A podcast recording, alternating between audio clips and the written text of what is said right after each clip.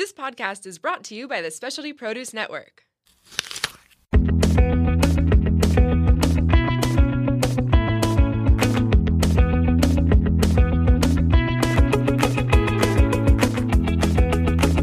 Welcome to Plated Earth, where we share at least a fraction of the crazy, wonderful, and insightful stories of produce. I'm your host, JJ. And I'm your host, Chris.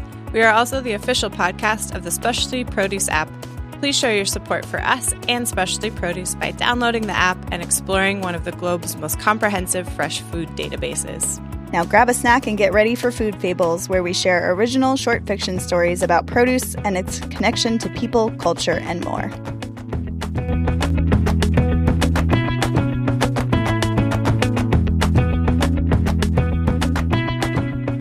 Dimitri stood below the clock tower, looking up at its face and tipping his hat as if to say good morning.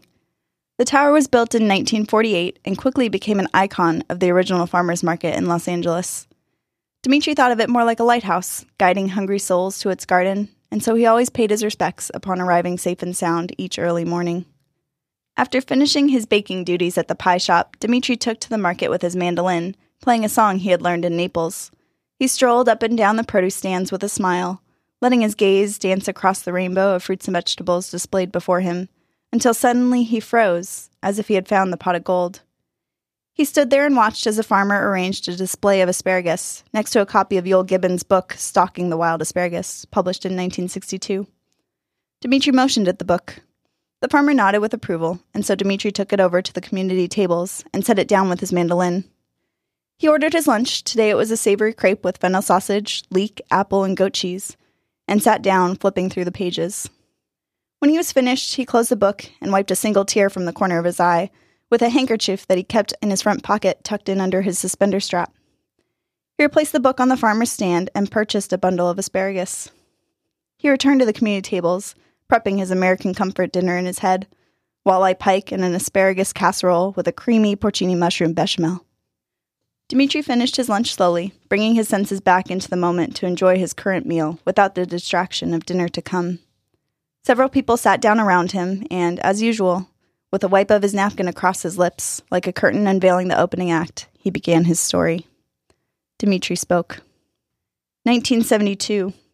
A chef in his mid 30s was boarding a plane in London with a one way ticket to Los Angeles. He had been working at restaurants around the globe for many years and was finally ready to settle in somewhere. He had decided on Los Angeles because, amid his worldly travels, he had fallen in love with so many cultures, flavors, and people. He felt that America offered a mosaic of culture in the places he'd been. Plus, he was born in Los Angeles and spent the first four years of his life there. Not enough to remember it vividly, but enough to feel a calling home. His parents, who had retired in London, leaving him their latest family owned restaurant in Covent Garden, had both passed away in the last year. It was time to answer his call from the City of Angels. The chef stowed his carry on and took his seat at a window above the wing. It was a surprisingly empty flight, and so he had the whole row to himself. Shortly after takeoff, the stewardess greeted him and took his drink order. The chef immediately noticed her misty blue eyes. They were calming and intriguing, as if they were encasing a depth of knowledge and experience. Misty was in her late fifties, though she didn't look it. Her skin was smooth, her smile spirited, her silver hair pulled back in a flawless bun. Her uniform was perfectly pressed, and she had a delicate blue paisley scarf tied around her neck, which further accentuated her eyes. She had an aura of elegance that made passengers want to sit up straight and practice their please and thank yous. Your water, sir. Yes, thank you. Can I get you anything else? The chef paused awkwardly. Misty made him feel as though he were a young boy with a crush on his teacher. Uh, uh, sorry, it's just you have the most beautiful eyes. I mean, I'm sure you get that all the time. I do. Misty said with a wink. The chef let out a low chuckle. I'm only teasing. Thank you for the compliment. I do appreciate it. The chef managed to strike up a conversation. Pretty soon, Misty took the aisle seat as the chef slowly excavated some incredible stories that were buried like treasure behind those blue eyes. She'd get up to tend to other passengers as needed, but would always return back to dish out more stories to the eager ears of the chef. Between the two of them, they'd probably seen the entire world twice over. Yet she saw some of the same places he'd been to in a completely different light. Still, they shared a commonality in their experiences. With each city they talked over, they couldn't help but mention the food. Which restaurant had the best breakfast, lunch, or dinner? the most enjoyable experience, the most captivating ingredients, and which dish made them really fall in love with that city. So, what is it that's bringing you home? Avocados. Uh, Really? Why is that? Well, one thing I remember from being in LA as a kid was my mother making me chocolate avocado smoothies. It was just avocado blended with cocoa powder, Greek yogurt, honey, ice, and milk, but I loved it. I don't think I've had one since I moved away. I'm sure you'll fix that pretty quickly. What takes you home? Asparagus. Yeah?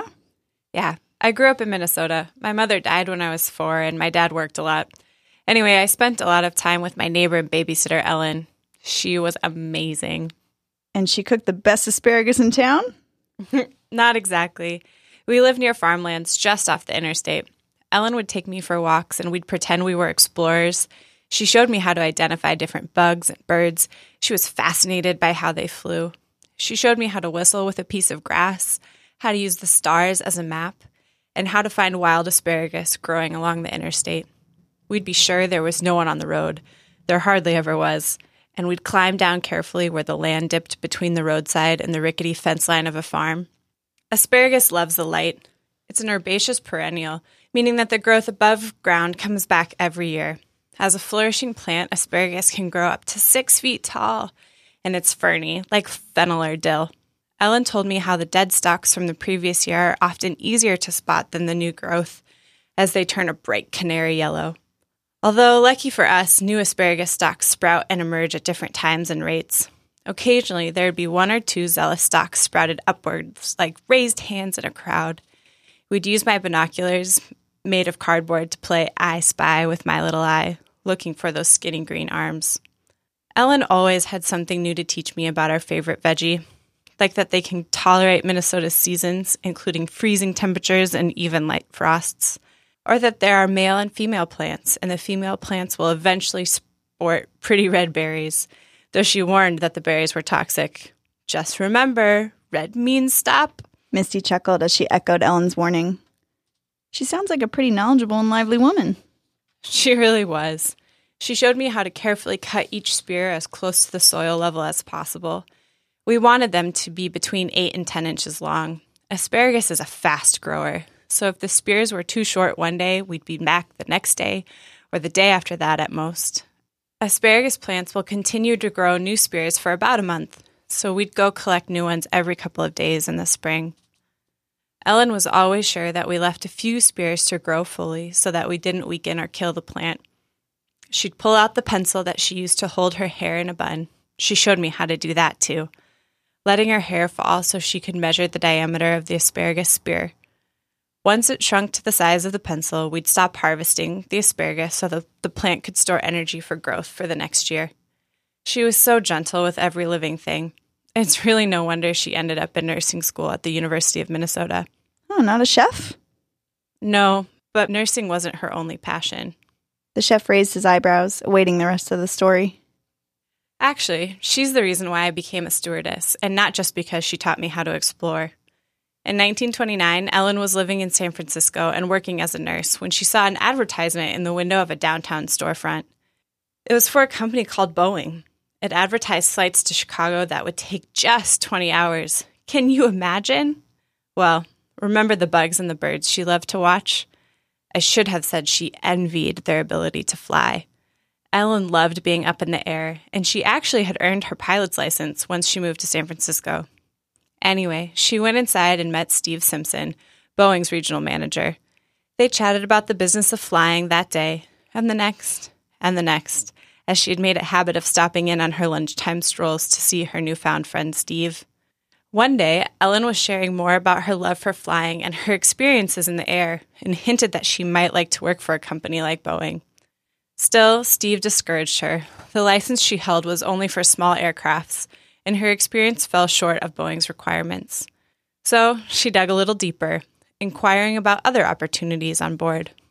Steve mentioned that the airline had been considering the possibility of hiring male stewards, like they had started to do in Germany, to take on some of the duties that at that time fell on co pilots in addition to their flying duties. Serving meals, coffee, attending to sick passengers. That's where Ellen saw her opportunity, and she was not shy about it. She asked, why not hire women to do it? No way. That's amazing. Yep, and the rest was history. Not only was Ellen intelligent and friendly, but she had the caring nature of a nurse, and she was petite, only 5'4, which was critical for being able to navigate the aisles in low cabins while only adding a modest weight to the plane's load. Steve, of course, had to get permission from headquarters, and after the initial shock had passed, were they really going to place a young woman in jeopardy with the risks associated with air travel? Well, nevertheless, they agreed. Ellen Church became the world's first stewardess. Did you ever see her again? Yes. In 1932, she came back home. She had to stop working after being in a car accident and so decided to continue her studies at the University of Minnesota. I was just starting school there as she finished her second degree, this time in nursing education. She told me her story and about life in the air, and I couldn't get enough of it. I had never even been outside the state, before we parted ways for the last time, she told me how she thought of me every time she served asparagus with the meals on the flights, and how she'd tell passengers about our foraging adventures together. Ellen went on to work as a captain in the Army Nurse Corps during World War II. After the war, she earned her master's degree in Chicago and then settled down in Indiana, where she worked as a hospital administrator. And me, well. Misty raised her hands, holding her palms to the ceiling. Here I am. I think about Ellen every time I serve asparagus with dinner on a flight. It's amazing, you know. We're all connected to one another simply because we share this earth. And it's food, the chef smiled. And it's food. The plane landed and the two said goodbye.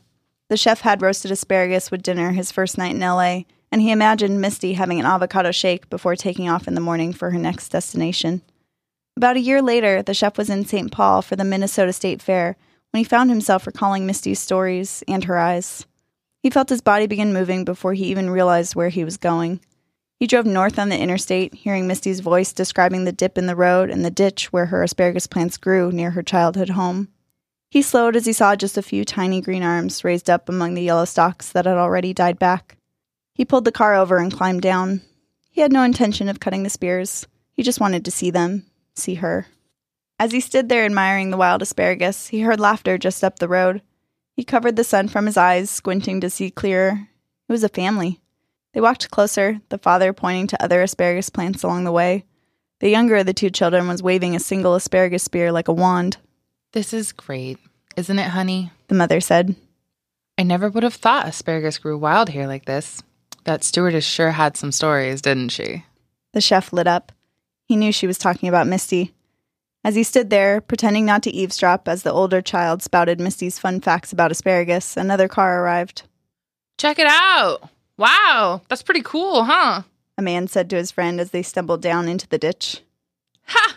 You're such a food nerd. Can't believe you made this a must see pit stop. We've got to get back on the road. Come on. I mean, okay, it's kind of cool. The friend said as he got closer. The chef laughed as he headed back to his car. Although Misty wasn't physically there, he felt as though she wasn't far. He knew her tiny feet had left their prints in the ditch where his own footprints now lied. It was as if her spirit had grown into the asparagus stalks themselves, sitting up straight and proper. From the moment he met her, he couldn't see asparagus without sensing her presence. It really is amazing we're all connected to one another through this earth, especially through its food. Dimitri concluded with a distant smile. The crowd that was listening slowly cleared from the tables, all but one, it was the farmer from the asparagus stand. Dimitri, I I don't mean to pry, but didn't your parents retire in London? And after they passed, well, wasn't that when you moved here to LA? Dimitri smiled and gave the farmer a wink. Thank you for the asparagus, Dimitri said. With that, he left for the day, tipping his hat to the clock tower as he walked home to prepare his date with dinner. The end.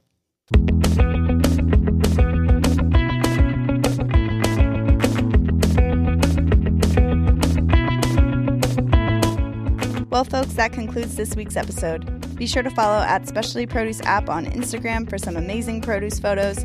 And while you're on there, give us a follow at Plated Earth. Tune in next time for the latest food buzz. And remember, cauliflower is nothing but a cabbage with a college education. We'll catch you next time.